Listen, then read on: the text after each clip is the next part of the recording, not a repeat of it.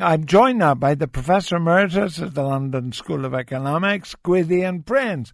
Gwythian, welcome to the program. Good evening, George. What do you make of all this? Well, there are several things, and I was just listening to your responses to the Twitterati. Um, firstly, yes, we knew this was coming. There was no great surprise because the the Daesh, the uh, Islamists, uh, I'm glad to say, are being put under increasing pressure in Syria, and so we knew they were going to strike out again.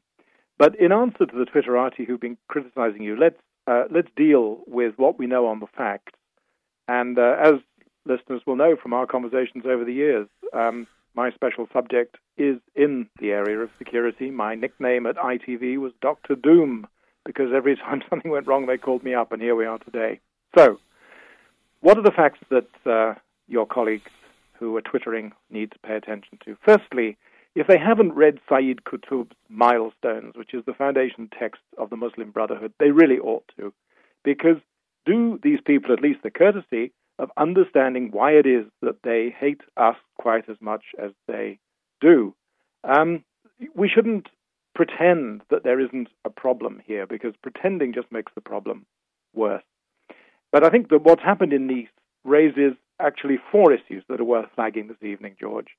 Uh, the first two are very obvious, um, and the first has been much discussed in France today, and it's the ongoing anxiety about problems uh, in the French security services. And this is a continuation of the worry that there was that they weren't able to uh, catch the people before the perpetration of the November um, guerrilla terrorist attacks in Paris. Uh, likewise, that they didn't have tabs on the individual who clearly was known to the French security services, although they, they didn't manage to grab him beforehand. Second issue is very neuralgic, and of course was an issue very much in the minds of the people on this side of the Irish Sea in the referendum, because it touches on the security of borders. Um, the control of Daesh lives in the badlands of northern Syria and Iraq.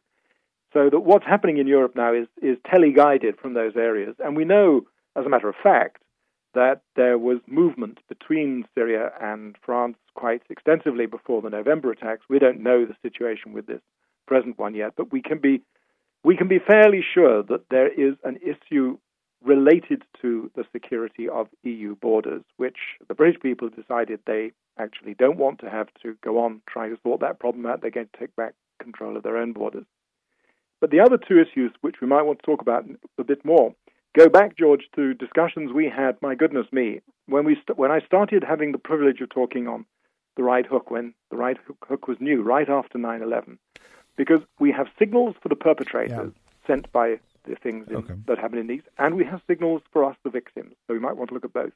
But it's it, like you've been talking to us for 14 years now, um, through all the great geopolitical stories that happened at that time. How do you answer people who say this is not uh, a problem of ISIS or the Islamic Brotherhood?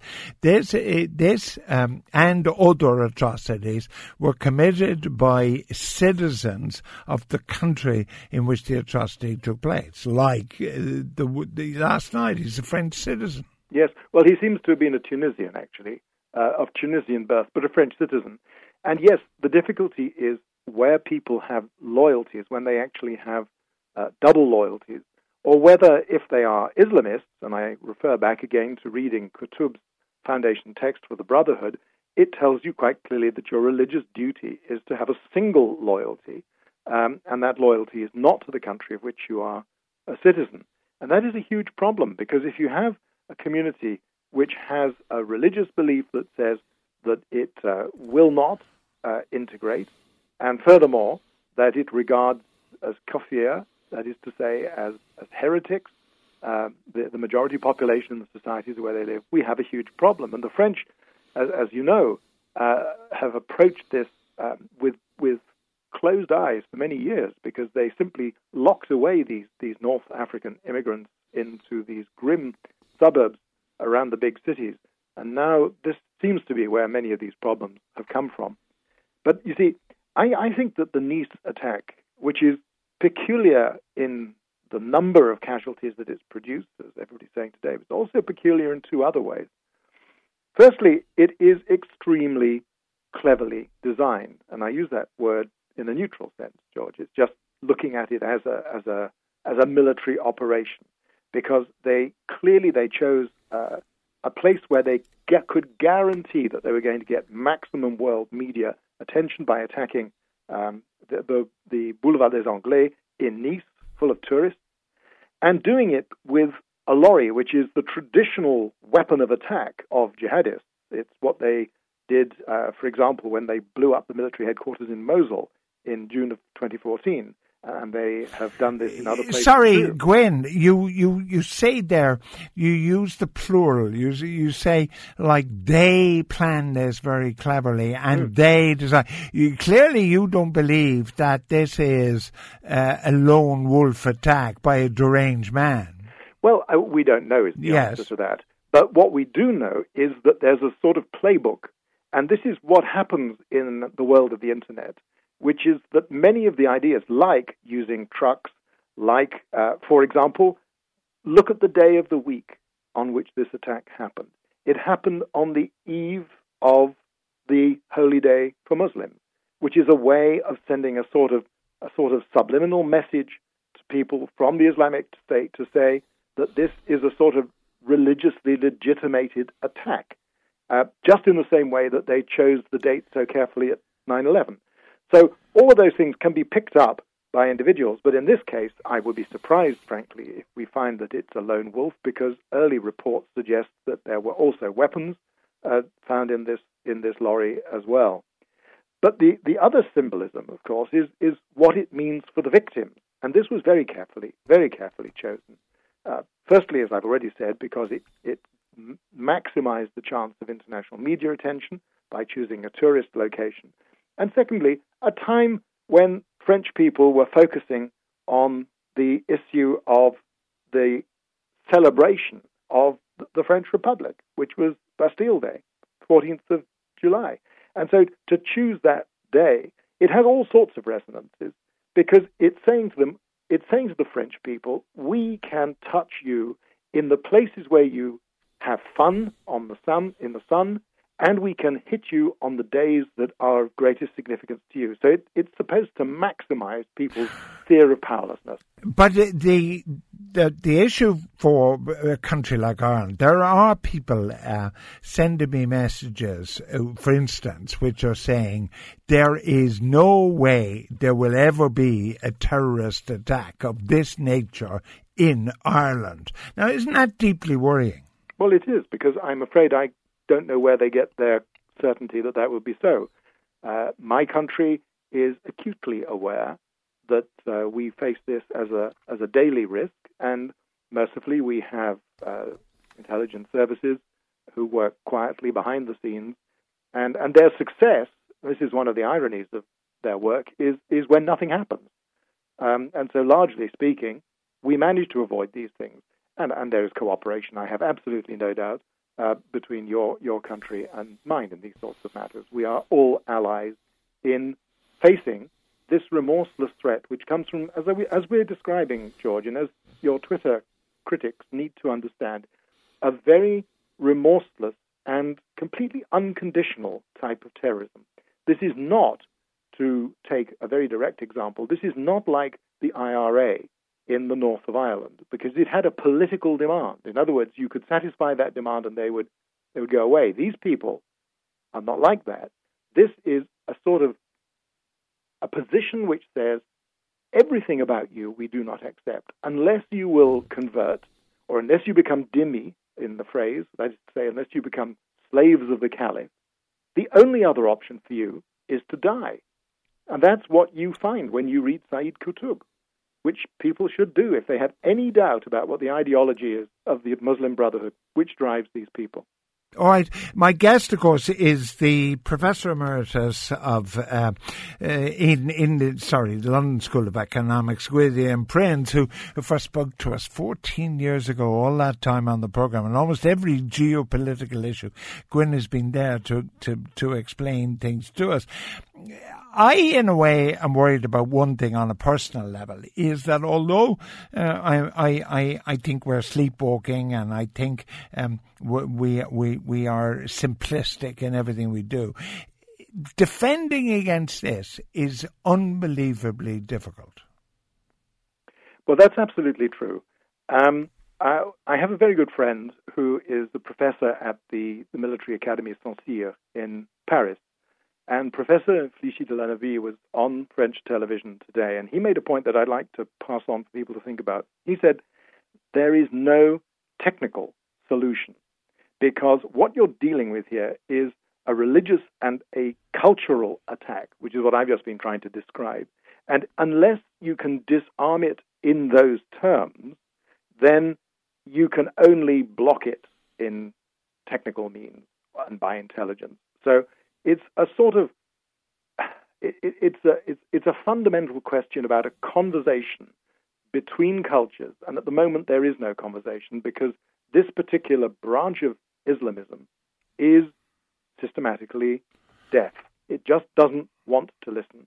But if you talk about Muslims, I mean, we've just got over Ramadan. I'm reasonably certain every Muslim in Ireland didn't actually fast during during Ramadan, no more than every Jew in Ireland didn't necessarily have, uh, you know, swear off bacon for his breakfast. Or, like recently, the number of Sikh taxi drivers who've taken me home who don't wear the turban. Surely there must be a substantial percentage of the Muslim communities in our countries who abhor this.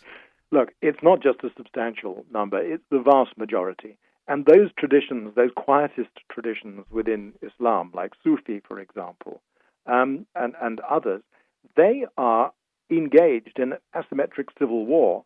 And this is why they need to hear from us, their allies and their friends. They need to hear not only the words that say we see you as legitimate members of our society, but that we recognize the true nature of your enemies, who are our enemies, who are the Islamists. And that's why in this conversation I've been uh, respectfully urging those people who've been uh, offering you these generalizations to go away and actually read what these people believe. Because once we say to the, the quietists, to the, the, the vast majority of normal Muslims who are citizens of our countries and who just want to be allowed to get on with their own lives in the toleration which our democracies permit, once we say to them, we actually understand the nature of this minority, and we will support you as you try to deal with the radicalization of your young people, and we will help you in resisting that, then we are in with a chance. But if we have a sort of wishy washy relativism that says, ah, well, somehow there's implicit racism if you suggest that there's something wrong here, then we are lost. But if you go back to your school days, I go back to mine, and then I go to my children's and my grandchildren. In all those schools, in Britain and Ireland and France and Germany and Italy, there were inspections of the schools. We we knew what the what the curriculum was, all that. But in these um, uh, Muslim schools in, in in both our countries, hmm. there's